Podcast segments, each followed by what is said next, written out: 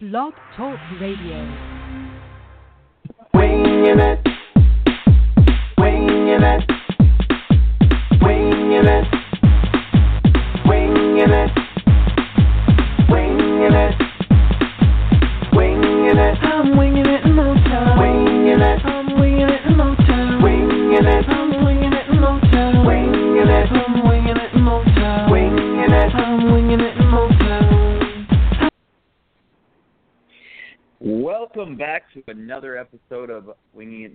Radio. I'll be hosting for you tonight. This is Kyle. Uh, we've got with us tonight. We've got JJ and we've got Lauren.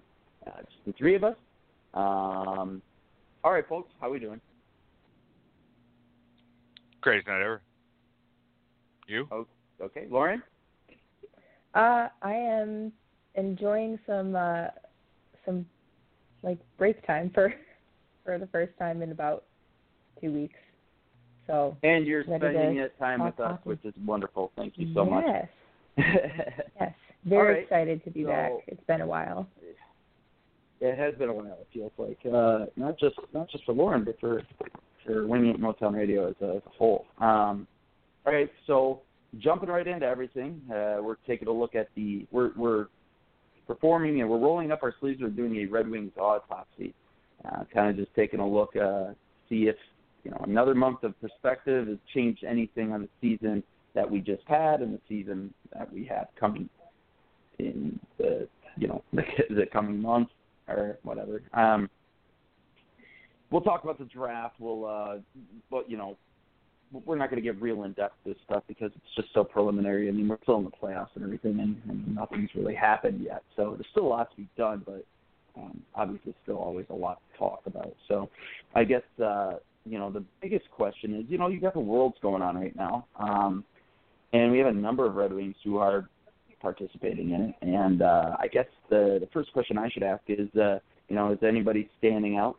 Uh, is anybody uh, kind of uh, not standing out or standing out in a good way, standing out in a bad way? Uh, you know, I'll kind of lead in with, you know, I think Larkin has looked really good.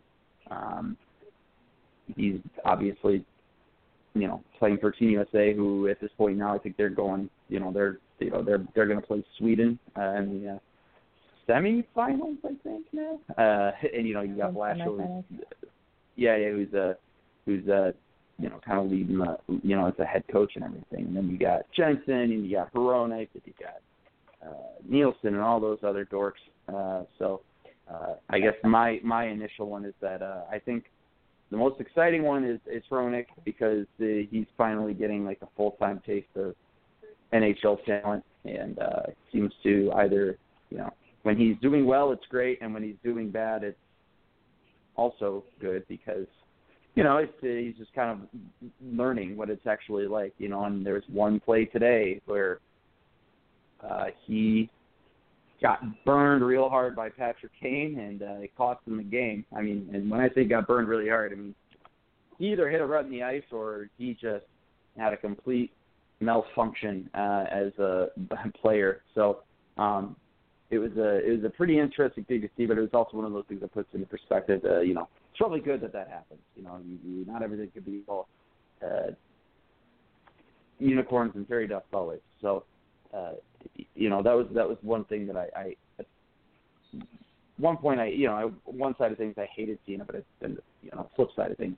You know, it's good to see it because young kids got to learn. Um, uh, what about you guys? Uh, well, start with Lauren. I don't know how much, you know, I haven't been able to watch much, but from what I've seen, I'm kind of just going off of that. But what about you, Lauren? Um, yeah, I haven't been able to watch anything, and I've never really been real big on um, Mhm. on Worlds really at all, just because for the first like couple years that um, I was really watching the Wings, that you know we were in the playoffs, and so I didn't really have like there, nobody was like really in Worlds just yet, and then most of the times they weren't going to Worlds afterward. Um, so I've I've just been kind of catching like little snippets, like um, you know, like so and so a here, like Larkin's looking really good, as I've heard that a couple different places. Um, Mm-hmm. but yeah, I I really haven't been able to keep up too much. Um, but it's just it's never really been a focus of mine anyway, I guess. But um, I'm I'm glad to hear what I have heard so far um, about Larkin especially doing well and um, and stuff like that. That's always good to see it, and it's it's always nice to have them get a different um, experience outside of the NHL. You know, it's it's players at their same skill level, but um, certainly in, in a different context and with different teammates surrounding them too. Yeah, for sure. Uh, JJ, uh, uh, what about you? I've watched uh, a couple of the games. Um, you know, looking out, and uh, Larkin has absolutely stood out as one of the better players. Um, obviously, the level of competition is uh, decently similar to the way the Olympics worked out this this time around. Um, mm-hmm. So it's not. I, I not. I wouldn't exactly call it like NHL caliber competition. He's been uh, dominating against, but he's played really well. I think Nick Jensen has kind of like faded into like he looks like he belongs there at least. Um, yeah. I haven't seen like literally the Hronek play where he got uh, he got turnstile by Patrick Kane today was like basically the only play of, of his I've seen because I I haven't looked really that closely. Um, but honestly, in, in terms of Red Wings standouts, it's it is kind of surprising to see how well uh, Jeff Blashill's team is performing. Uh, I think that that Blashill himself may be the the standout Red Wing in terms of uh, the performance being put up there. So yeah, it's an interesting question about you know it raises are is is he not doing a good enough job with the team that he's given? Is it the team that he has been given? Is it the pressure's off? Is it that the level of competition is uh, low? Um, you know what's going on there because it looks very much like a system that he has toyed with in Detroit for a while and just kind of has because like uh, Team USA's defense does get very actively involved in in the play. They jump up and and get in the rush and they they join in the cycle down low and um, we've seen the Red Wings kind of go into and out of that habit. They go into that habit and they lose control for a few games and then they go back to the old Babcockian don't let a don't let your third forward get below the dots and don't ever you know be really careful not to pinch and just collapse around your own net and play boring low event hockey.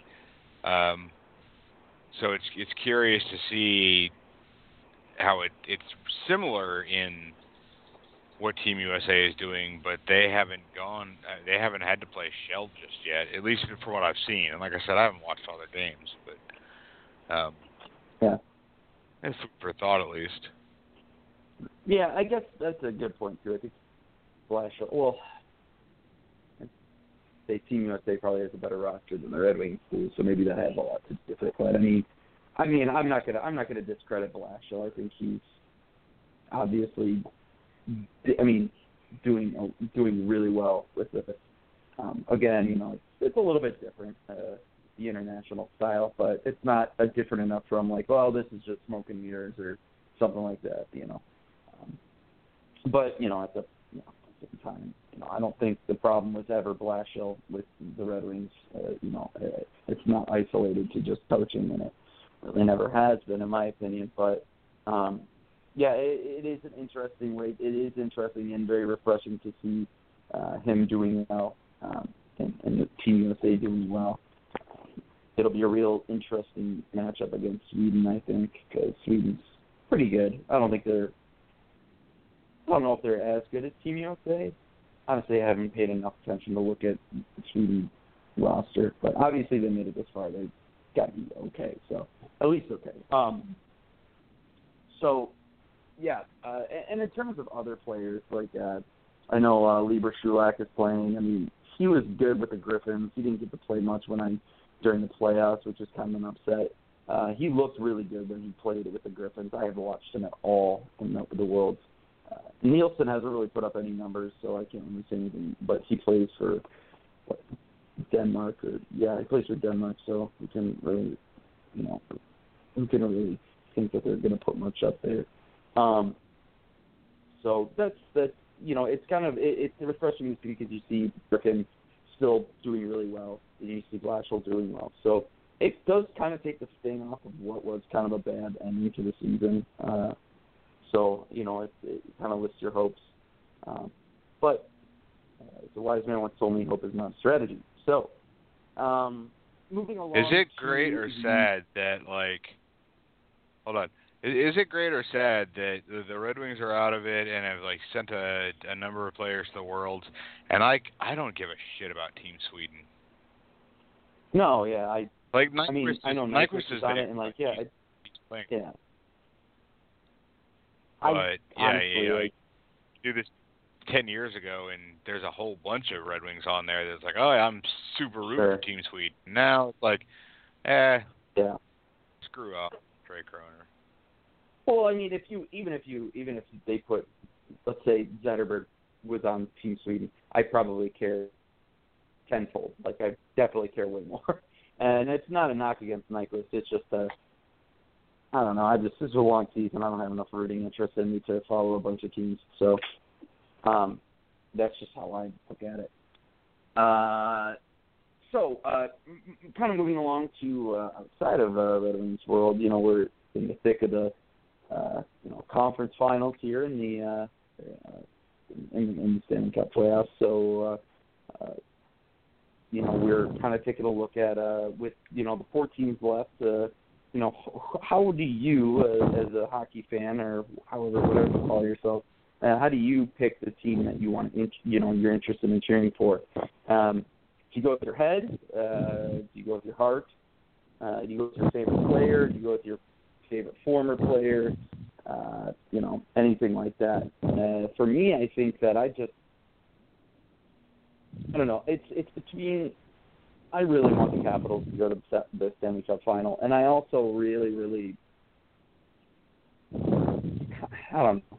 I want the I want the Golden Knights to go to the, the Stanley Cup final because I just think it'd be really funny, you know, now that you know, uh, now that we're in May to see a team that kind of just took the castaways and the you know the the old washed up players from everybody else and then just you know took it to the house. Uh, I think that that's an interesting story and I think it's something that the NHL kind of needs uh, because it would definitely be uh, one of those things where I think a lot of uh, maybe ownership or management would take a look at their team uh, with who are and just say, hey, what the hell? Why can this team do that, but we can't do this with you know, uh, you know, you know, just self hundred million dollars pay, you know, payroll.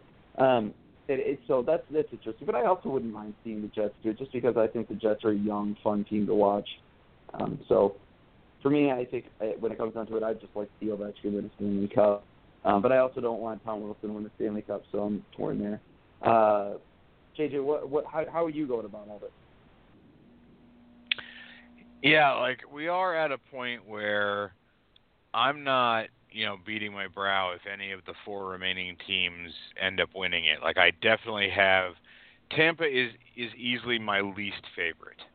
Um Mm-hmm. the Yzerman effect there is is not play for me at all. I think I hate that team um more than any of the other ones less than you know several other teams in the the NHL uh, because of Yzerman. But yeah, I'm I'm rooting the hardest against Tampa in, in all of them.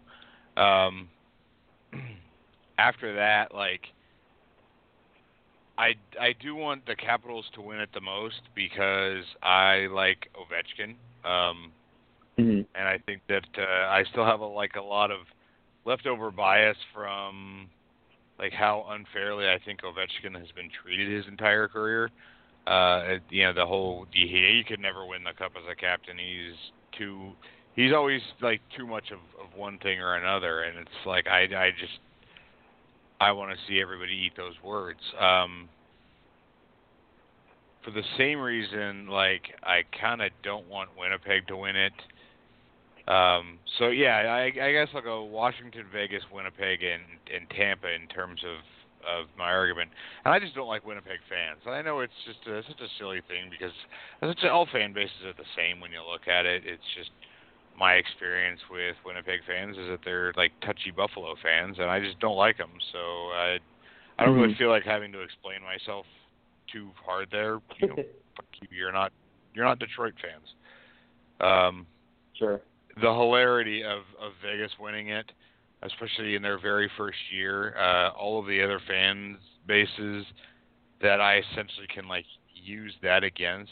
Um, you know, it, my ability to troll other fan bases is, is heavily factors in here. So, like, ah, yeah, we haven't, you know, we've never won the cup in in the Vegas era either, but um, hey, we've won it since you know 1967 or um, hey, good job, Blues. You were like the last expansion team to have a chance at winning the cup, and that's because the entire place was like rigged to give the expansion team a, a shot in the finals, and you couldn't get it done.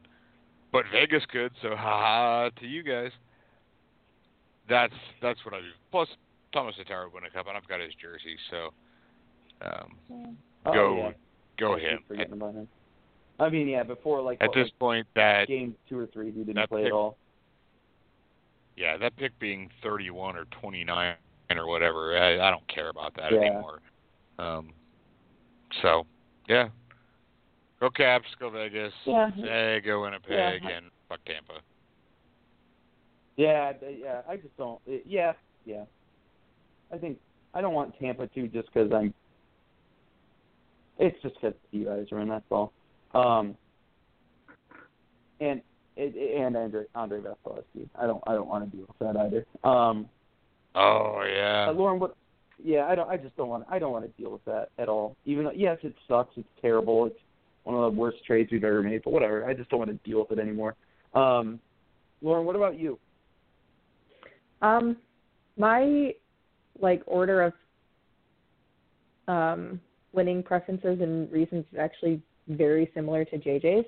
Um, I I don't like Tampa because they they are just like there's the whole like one-sided rivalry that we have kind of started with them because they like it's not a true rivalry because we haven't had like success against them. I think we hit like 11 games in a row that we've lost to them in the regular season or something this year, which is like I swear we had at least one game that we won in there somewhere, but apparently we didn't. So you know, um, but yeah, it's because it's more just like, and I, I this is something I absolutely hate, whether it's in like sports or like non-sports things, like any sort of like inferiority or superiority complex, like just like irks me to the nth degree.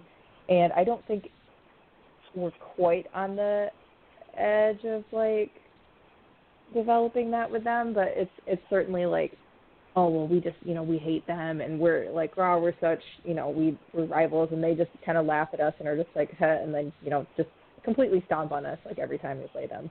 Um, so they can just you know they can like fall through the ice for all I care. Like, yeah, toodles. um, I hate I hate Winnipeg. I don't know what it is. I was talking to someone in class the other day about who they would kind of like to see go on and between um Winnipeg and Nashville before that series ended. And I was like, oh, like I prefer Nashville. And they're like, really? Like you wouldn't, you know, you wouldn't rather see Winnipeg? I was like, nope, can't, you know, can't stand their fans. I think they're just obnoxious, and they've got this. There's a. They've I some I sometimes feel like they've kind of got a bit of a superiority complex in them too, and that that's one of the reasons why I just can't stand them. Um, my my pick to win that I really really want to see is um, Washington, and partly because I'd actually like to see like a like a Vegas Washington final where Washington wins because then like at the beginning of the season you saw all these people predicting where Vegas is going to turn up and like nobody saw them like making it even this far. And a lot of them I uh, like I haven't been reading a lot of articles about that team in general except for like this oh this amazing run and how far are they going to go and stuff like that.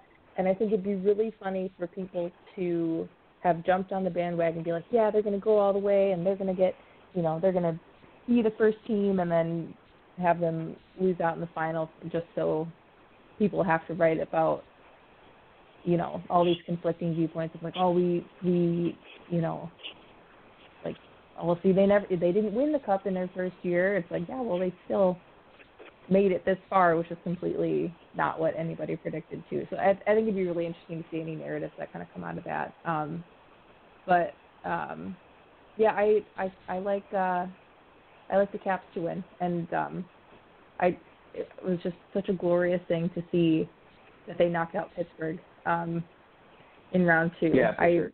I almost woke up like the entire house when I like scrolled through my notification. I was like, "Oh my god, they did it!" Like just so Yeah. excited like for them because uh fuck Pittsburgh basically. Um that's that's all I have to say about that. But yeah, I just I hope they can actually um kind of pull this one out because uh I I like Ovechkin and I like Backstrom and I'd like to see them actually um actually win it. And I I agree with what JJ said also with um you know he basically has been treated unfairly for a lot of his career. Um it's like Lidstrom was the first European born and trained captain to win a Stanley Cup, which is mind-boggling that that happened in 2008. Um, but but before then, it was always oh they're too something.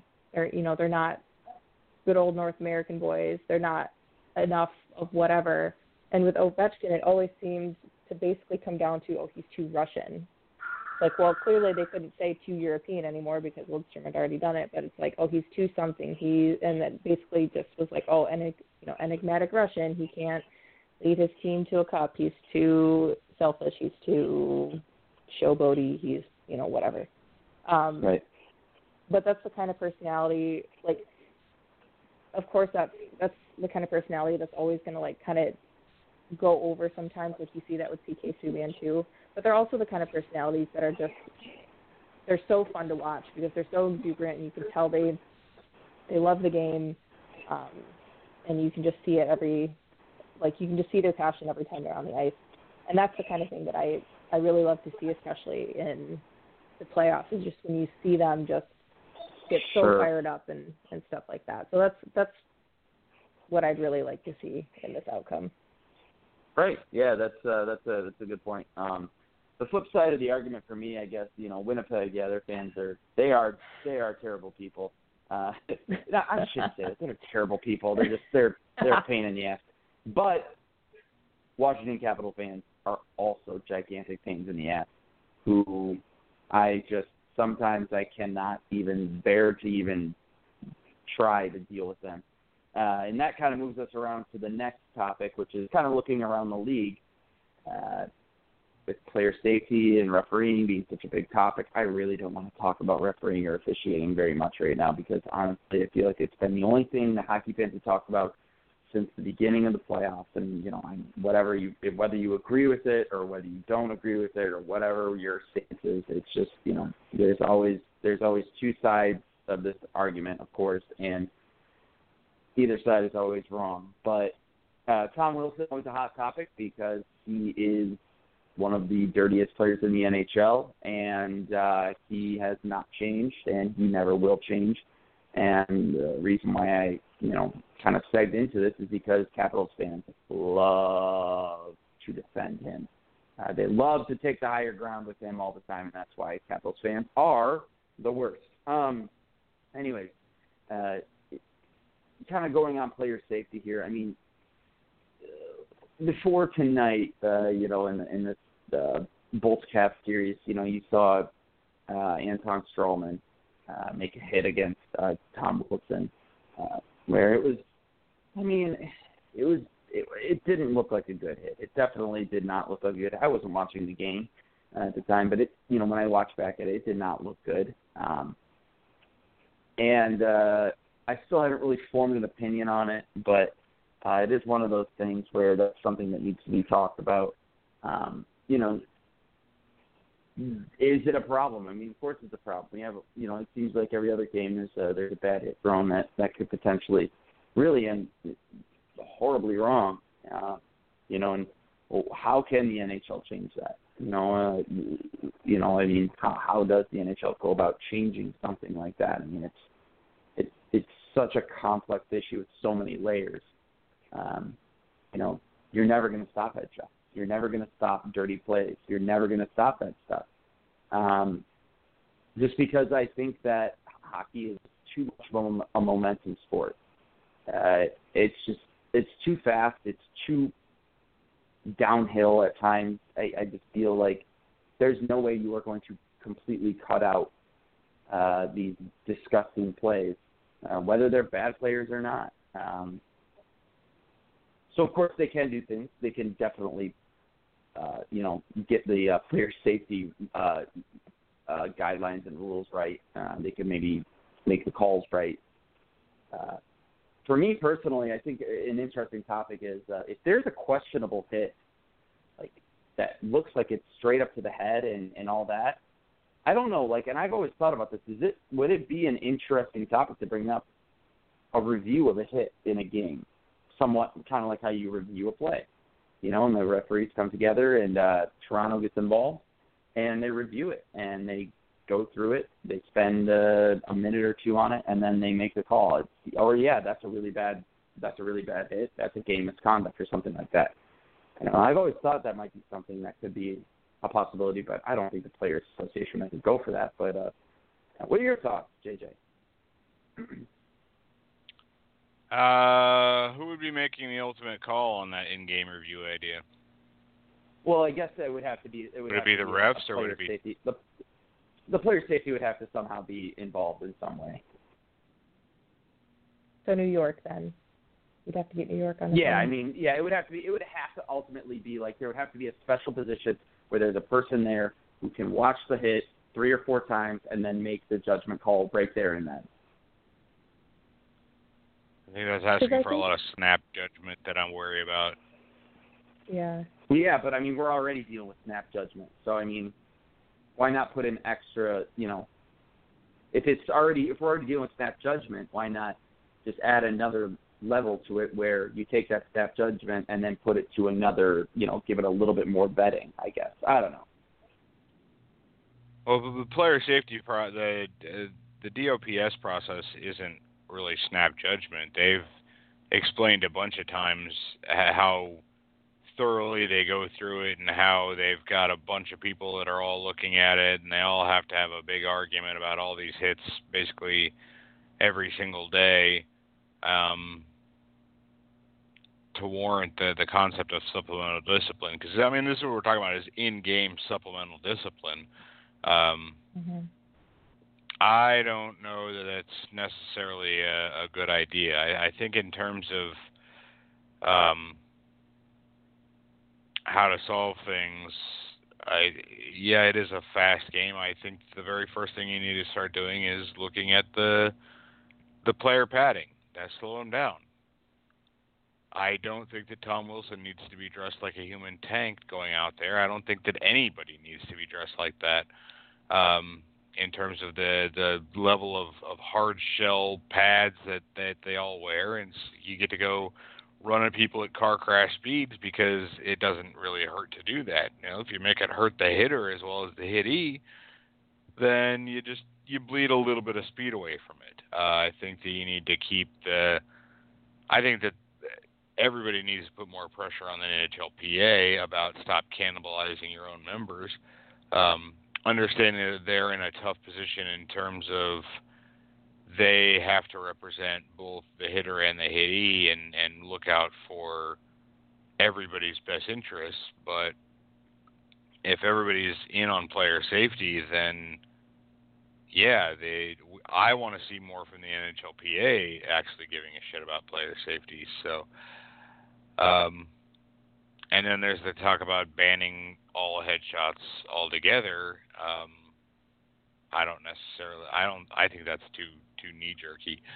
But I think that re-looking at what exactly the rules are in terms of charging and why there are checking rules and specifically the, the, the purpose of checking. Like you're not going to get rid of Tom Wilson. Tom Wilson is uh, he's the zeitgeist of the the Don Cherry culture, and that that's it's grown in hockey over you know it's been a part of the hockey culture for longer than Tom Wilson has been alive.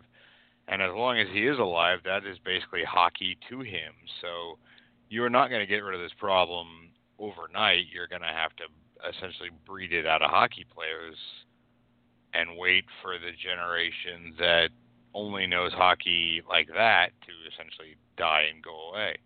Because um, basically, Tom Wilson is everything that the Red Wings want would want Justin Abdelkader to be. Every team like wants a Tom Wilson guy. They just want him to like not be quite so Tom Wilsony. Um, so yeah, you you have to fix it at the. You have to realize it's it, fixing it is not going to be an overnight solution. I, I don't think there's going to be one thing that's going to do it, um, and it's going to take a, a lot of a lot of pain, and unfortunately, it's going to take a lot of head injuries for that to continue to happen. But as long as DOPS can create consistency at some point, and I feel like lately they have been doing a better job of creating some consistency. Um, you know, we're we're on the right path at least. All right, yeah, it's yeah, it's it's interesting. I don't I don't know.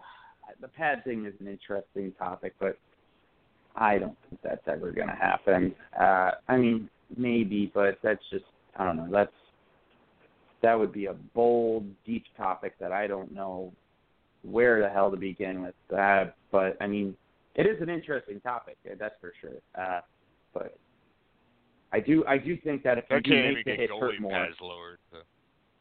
Yeah, I know. If you do if you do make the hits hurt more, then I guess that might do something. But at the same time, maybe it won't. Who knows? Um, Lauren, what is what is your whole take on this?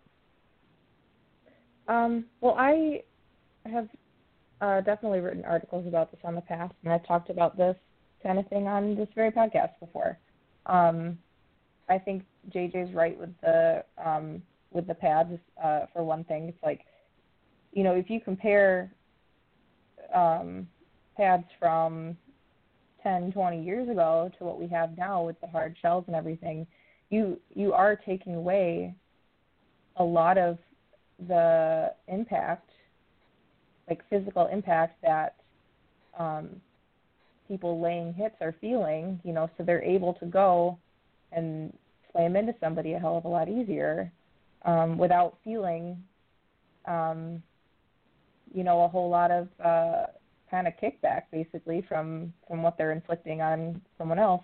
And I've I've talked about this in a couple different ways in in some of my articles before, and one of them was um, the idea of like needing to play through pain and and being tough and you know, playing through concussions and shit like that, which is a whole separate thing.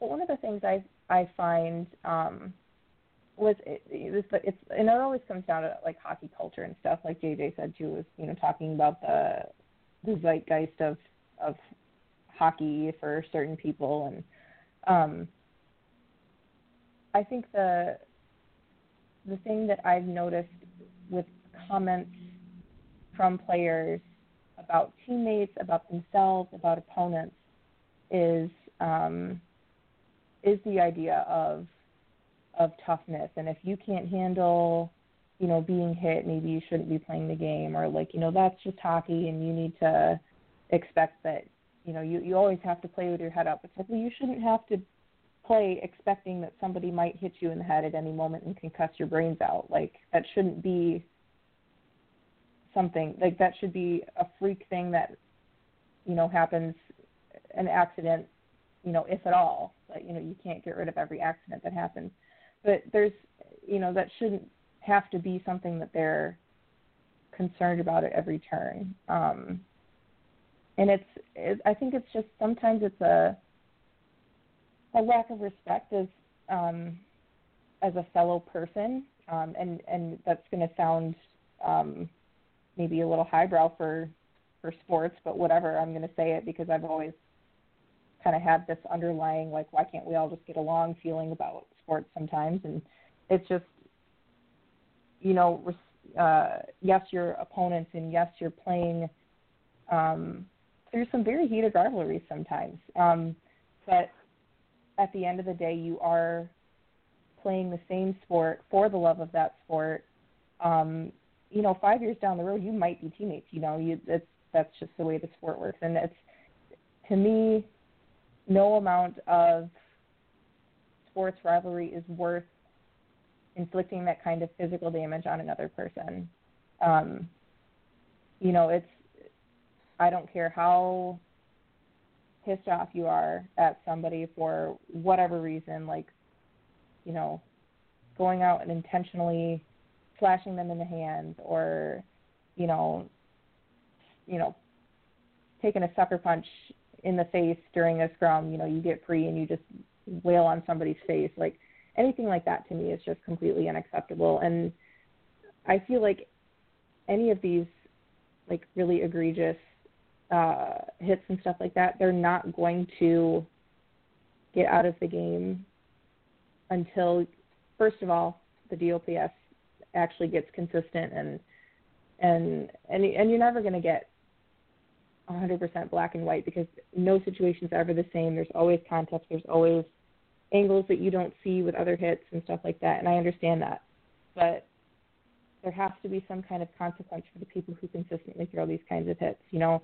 there has to be consistency between hits, but when that's like when you have Tom Wilson, Tom Wilson versus Anton Stralman, one has a very different history than the other. Um, and even if they threw extremely similar hits, one of them's going to have to get a crackdown more than the other based on the fact that you know Wilson throws hits like that all the time and clearly doesn't care enough um, to change his behavior because one he doesn't get punished enough to change his mind and two there's just it I don't know if it if it would take a hit like that to himself for him to understand, you know, kind of what he's been inflicting on people. I don't know, and I'm never going to wish that on anybody, but um, just the idea of um, not going out there to intentionally inflict injury on somebody just mm-hmm.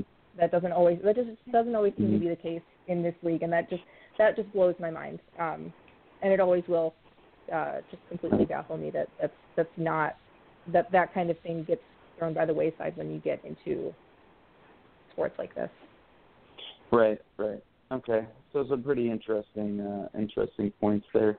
Um, as a closing thought, it's I think I, there's no uh, I don't disagree with anything anybody said, or any you said, uh, but I do I don't think anything I don't think the player Department of Player Safety getting stricter would I don't know if it would change much.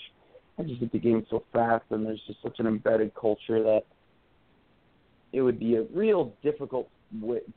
I don't know. It's. There we're we are so far away from changing, uh, you know, dirty plays and uh, you know, for, you're like separating dirty plays and uh, accidental plays because well, in fairness, the game is. In fairness, we agree. I mean, uh, the the results that I talked about were specifically about changing the culture and and kind of slowing down the game where it's dangerous. So yeah, I, I do think the game is too fast and that there's problems with the culture, but I don't think that it's something that can't be that there's nothing that can be done about it. Now, uh, to your dour point that they're not going to do anything about it, sure, uh, that doesn't make it that doesn't change it. For, that doesn't make it a bad idea, in my opinion, just because I don't have faith that they'll actually do it. Right. Yeah. I. Yeah, I mean, it's just uh, I don't have the know. I don't know. I don't know how they go about changing it. Obviously, they should get stricter and more consistent with the calls. At, uh, you know, at the player safety level, um, you know, and have a little bit more. Uh, like I said, and I think all of us have said a little bit more consistency in their calls and uh, and all that stuff. Uh, but anyways, that's a very uh, that's a very deep topic uh, that you know I'm sure we could devote a whole series on. Um, moving along now to uh, reader questions, which JJ always takes care of for us. Um, I'll hand the reins over to JJ, and uh, we can just go ahead and dig into what the readers have to ask and what is on their mind. All right. Our uh, very first reader question is actually a statement, which uh, I just want to say is is soul crushingly disappointing. Um, so I'm not going to read the statement because of that. Uh, but the next one by Joe Casino says uh, positionless hockey. As the NBA is becoming more and more a positionless league, I'm curious to know if the NHL could start to lean that way. We already know of certain guys, past and present, that could play both forward and defenseman. Is the switch from one to the other really that difficult? So instead of three fours and two D men, you could just have five guys on the ice that could do it all. And I really like this idea. Like. It's an interesting idea. I just, I don't know. I mean, that's just Like, kind of like really there is no- you just replace- Go ahead. it, it's it's putting you know the the the the import of what exactly you're supposed to do based literally on where you start the face off um and i you know we've seen more like oh the defensemen get activated. Like are they tasked more with playing defense just because they're called defensemen? Like if you just called them blue liners or if you called them something else or if you played basically five forwards or you know you the more everybody's the the more William Karlsson on the back end and Patrice Bergeron on the front end. I I like the idea, but I I don't think that the way hockey is broadcast right now really covers that unless we're to get like some real rogue kind of coach that's got like a lot of charm and charisma who's gonna like go out and basically snark on the the media every time they're like, "Oh, can you talk to us about your defenseman?" And he's like, "What the hell's a defenseman? I don't have a defenseman. I got five hockey players out there." I, that's basically how you you start that concept. But I think that we're already kind of seeing more of what you would call positionless hockey um, just not consistently because it, it hockey is very very resistant to to change. I mean it's it, it's super hard. You you get taught that if you're a if you're a defenseman, that's what you're supposed to do. You're responsible for for clearing the front of the net. And yeah, I I don't give a shit who's doing it. Um, although that would also ruin my concept if I want everybody to always be a center. You should always play five centers.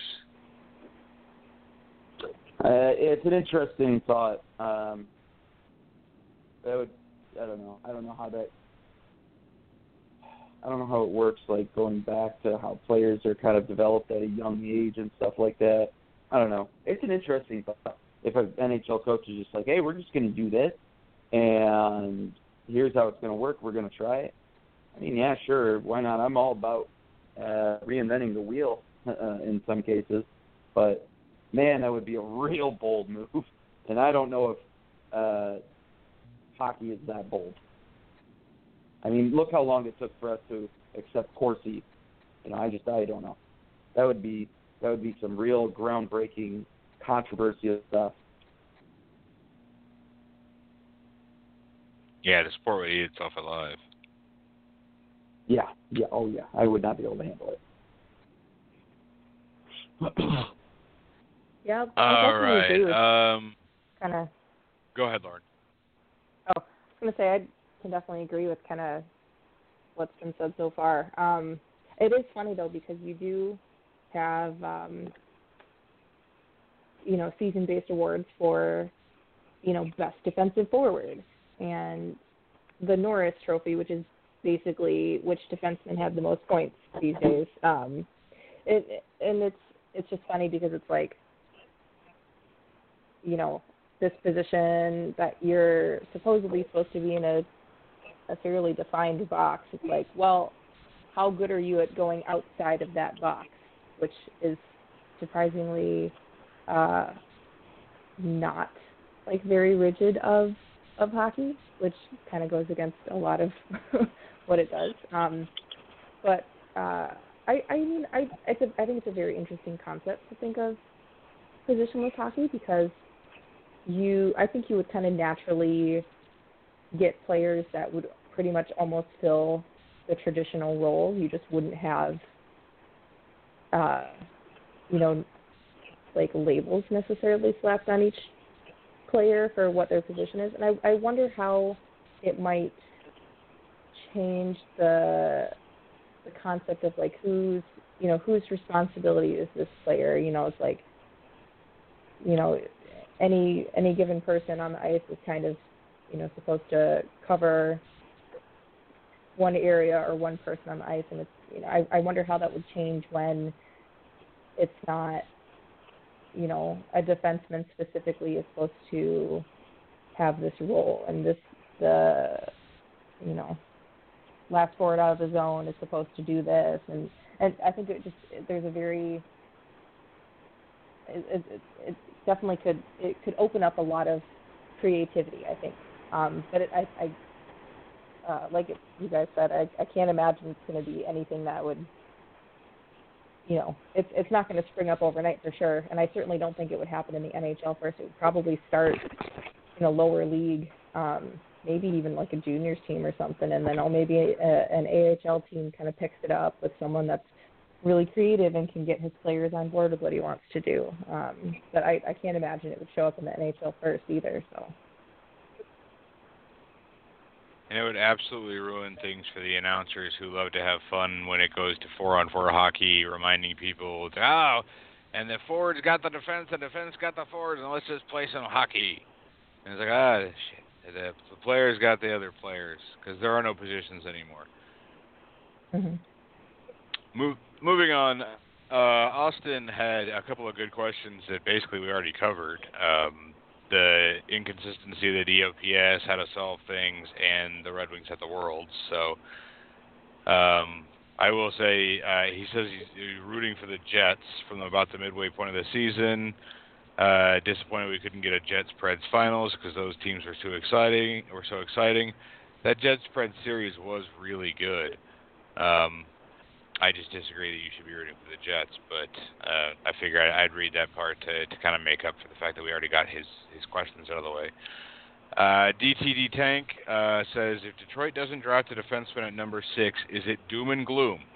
Uh, defensemen take longer to develop than forwards, so if we draft Wahlstrom or Lord, Lord forbid Tkachuk, does that mean we're organizationally hoping for gems in Cholowski, Lindstrom, etc.? Uh, Kyle, what do you think? Is it doom and gloom if we don't, don't take a D-man? I don't, I don't know why everybody has this uh, mindset that defensemen take longer to develop than forwards. I don't understand that at all. Um, no, it's not doom and gloom. I mean, it's doom and gloom if they go off the map again or off the chart again and they take someone else who is not in that range. That is doom and gloom. Uh, if they if they think Wahlstrom is the best pick at six, I mean, yeah, you want to see him take a defenseman, but Wahlstrom's good. Sure, why not? Um, but I mean, look at guys like Mikhail Sergachev. Look at what he's doing. I mean, he didn't. How long did he take to develop? You know, he's jumping right in right now, and he's he is going to be a stud for so long. Um, so no, I don't think it's doom and gloom, but it will be doom and gloom if they end up taking uh, you know some guy who was ranked you know off the off outside of the like top 20 or something like that. That would be kind of doom and gloom. But then again, the Red Wings just need to be smart and they just need to try and not be smarter than everybody else. They just need to stick to the map and not be Boston well, yeah, Definitely not that'll be in Boston, yeah. But I mean, yeah, that was That's yeah. my favorite thing that comes up every once in a while in Slack.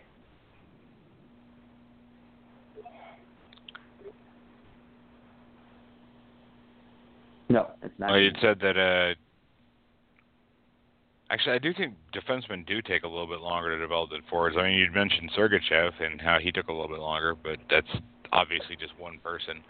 And that doesn't matter though. Uh, I think it, I think that you're you're right on there, but I I do kind of disagree that if they do end up not taking a defenseman, it, there are going to be defensemen on there that people are going to get doomy and gloomy about. I don't think it's going to get like all that widespread, but like Detroit didn't really go off the board with taking Rasmussen, and it was pretty doom and gloom about that. Um, just because there were that's other guys that were on board. So Yeah. Well, I mean, yeah, I, I, I don't but, know, I mean, like, I don't I mean, want- yeah, it's just one player, but I mean, you know, you look at guys like Jacob Trouba and Colton Parayko. I mean, you're talking about guys who either saw less than 20 games in the AHL, or. I mean, it's just, it's, I maybe it's that's just me though, but uh, I don't know. I just, I think that it just, I, I just you know I don't know whatever. Everybody has their own opinion with how to draft. And I just think that you should always just stick to the best player available. And in the Red Wings case, it would be best stick to a defenseman. But I mean, if you can take another Dylan Larkin, you take another Dylan Larkin, right? I don't I don't know whatever. I'd take it. Larkin, yeah. Sure, why not? I think all I just Dylan don't Larkin- take. I don't like that family. I don't like that name. Yeah, I, it's I don't know confusing if its, really its that. an organization of letters. I still don't know Yeah. how to spell it. I just can't do it. All right. Now we got a bunch of comments. Uh, beer league arbitration. Why no 30 to 40 plus scores? The Wings haven't had an individual player score 30 goals in almost 10 years. Do you think this is more a function of a lack of individual scoring talent, a system that doesn't put individuals in a position to rack up goals, or some other forces at play? I'm curious what dynamics lead to some teams getting more top-heavy scoring than others. That's, I mean, that's always been a kind of a topic for this team, right? Um, I don't know. It could be a multiple, multiple, multitude of things, I suppose. I don't know if I really have a, an answer to that. I think it's just more of they just haven't. I don't know. They, they've always they've just played kind of a boring style of hockey for a long time. I suppose. I don't know. I don't really have an opinion on that. All I know is that they haven't had any true goal scoring talent, like true goal scorers, since Marian Hossa, I guess, right? Yep. He was their last So- 40 goal scorer, I believe. Yeah. So I mean, and I guess Franzen maybe, but you know, whatever. Yeah, basically luck is like if you take it down to the 30 goal level, luck has played into it with what happened with Franzen because uh, he was definitely supposed to be a 30 goal scorer that basically didn't happen. Um, there's also a little bit of context, and I'm not uh, absolving the Red Wings because basically how it's been almost 10 years has been ridiculous. But looking at the last 10 years, I think um, I did this several hours ago, but there were like 200 seasons in the last 10 years, uh, or no, about 250 uh, individual seasons of 30 or more goals scored, which comes out to fewer than 30 per season. So basically, not every team is guaranteed a 30 to 40 goal scorer um, every season.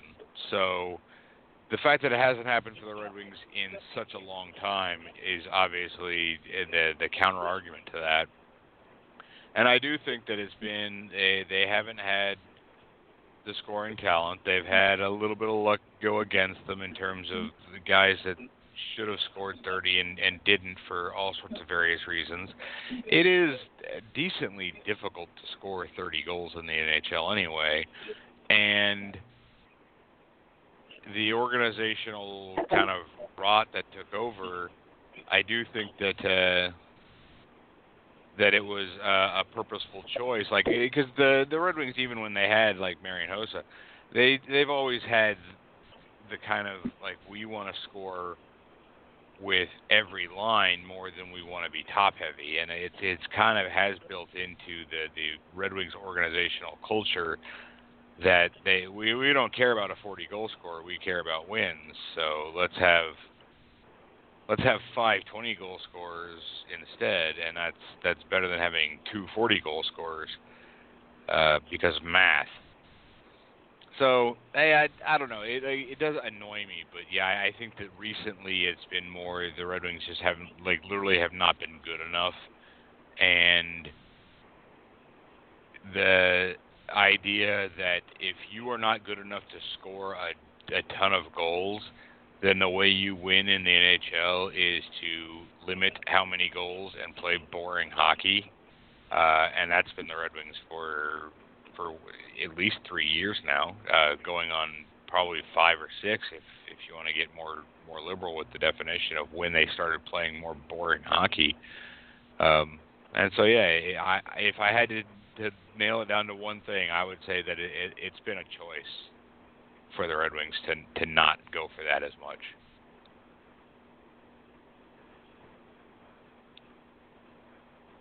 There you go. Okay.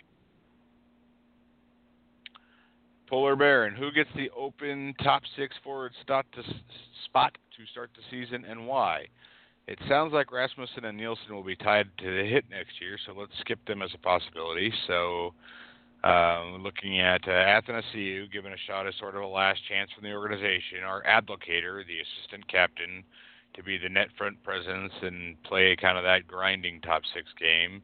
Helm, which is basically Abdelkader light, I guess, in terms of that argument.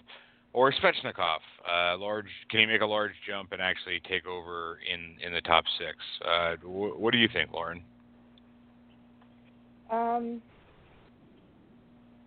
well, I know what I'd like to see happen, and that's not anything to do with assistant captains currently. Um, realistically, I I think it they'll probably try and shoehorn Abdelkader into a top six scoring role again more than they'll give Svechnikov a chance in the top six. Um, I I don't know. I can't see them putting Rasmussen in the top six right away too. And like, I mean, at this point, are we kind of assuming that he makes it? Because I know he obviously looked really good in uh the No. preseason and camp and stuff. I mean, because it's never a sure thing. Um, I'd really like to see him on the team next year. You know, start start getting him in the in the league. You know, playing early. That'd be awesome. But um, I just can't see them putting him in a top six role right away. Um, I think of those, I the the most likely that I see is Abdelkader because I think they would want to have him use his leadership in the top six and all that bullshit that I don't think applies to him. But that's that's uh, that's another discussion. Um, I I'd really like to see them not give up on Athanasiou as well. Um, and I, I'm curious to see how that kind of all plays out this year. Um, but but yeah, I that's yeah, I, I think it'll be Abdelkader for dumb reasons.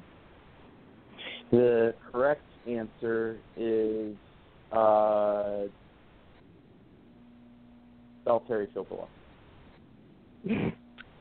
Jeez. Good call. Yep. I, I think what uh, Polar Baron was getting at in terms of Rasmussen and Nielsen being tied at the hip is that they basically uh, Nielsen is essentially the Red Wings' uh, third line center. So like Rasmussen being there with Nielsen means that he, it, they won't be there in in the top six, and so that's that that's why he's throwing them out. Um, I, kind of wondering I where they were I, going I find it hard. Rasmussen, will get like the nine game tryout, and then I think he'll just go back to the CHL or WHL. Same thing, whatever. I think he's going to make the team out of camp. I'm just I just don't think it'll be in the top six. Um. I do find it hard to argue against the concept of, of Abdelkader starting the season there just because I feel the Red Wings will have immense pressure to give Abdelkader as many chances to live up to that contract as they can. Um, although uh, Tyler Bertuzzi may have something to say about that, so fingers crossed on on that I concept. hope Um, Personally, I'd like to see Svechnikov just because I'm at this point I'm I'm ready to pull the plug on Athanasiou and trade him. Um, but I don't know. I'm, I, I, if Athanasiou is around, I give him a chance. Um, as long as he earns it in in preseason, because that's eh, I that's where I've come around to with him is that I don't think that he earned the top six chance, and I want to see that come out of him. Like he was way too inconsistent this year, and I'm way too disappointed in him right now. So if he shows up to camp ready to to kick ass and take names, then uh, hold a spot for him. But I I don't want to give it to him just because I know that he's capable of being electric when he wants to be. All right. Uh, the last two questions are about backup goalies, so I'm just gonna like mash them together. Uh, Mitten Man 1391 and Mantha Fodder uh, are basically wondering who's going to be the backup goalie and sets the over under of the backup goalie cap hit at 2.5 million. So, what do you think, Kyle? Who's going to be the backup goalie, and are you taking the over or the under on the 2.5 million dollar salary? Uh, you boot um, Perreault or just stick him in the AHL forever, uh, and you sign a free agent. Just I don't know, take your pick at all the older free agents who can be a good stop stopgap. Uh, I will take Andrew Hammond at 1.75 million. Oh, I like that. Lauren? Um, God, I don't even know who's out there these days. Uh, Jonas Gustavsson for a victory tour back in Detroit. Um, and it'll be for for I'll take the under on the on the prediction of the the salary. Bingo. I'm going to Look say at it'll be uh. Petr Mrazek for Petr Mrazek for three million. yeah, right. no, I, I don't. I'm I'm taking the under, and yeah, I think that they're gonna uh, try to get they'll just they'll sign a journeyman, um, uh, but a NHL caliber journeyman. I don't think it's gonna be Carell or McCollum. So, um,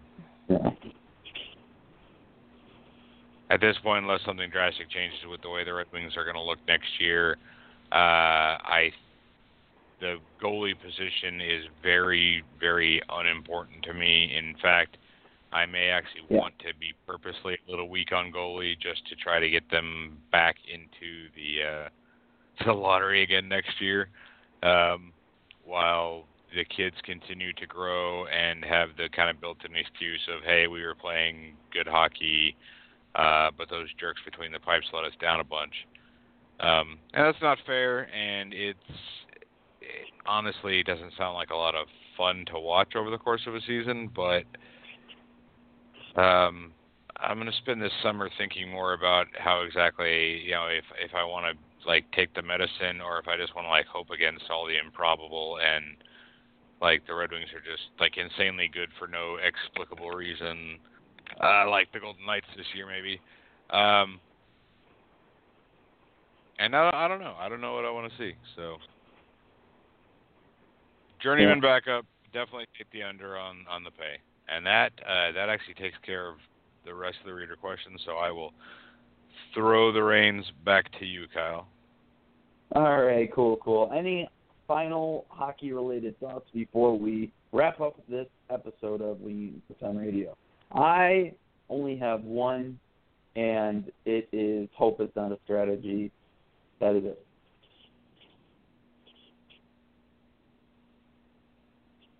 No, I, I can't beat that. All Um, right, well, Lauren, you got anything? yeah, Lauren, you got something? Trust the process. Oh, okay.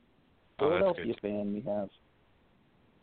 All right, so for Lauren, I'm just kidding. She's not a Philadelphia fan. Um, obviously. Uh, um, it's, I don't know. It's a stupid Philadelphia thing because it's a basketball team or whatever. Uh, anyway, doesn't matter. Who cares? They suck. Um, so this has been another episode of Wing It Motown Radio. Uh, I am Kyle, your host, and for Lauren and JJ and the rest of the Wing It Motown Radio crew, good night and thanks for tuning in. Winging it, winging it.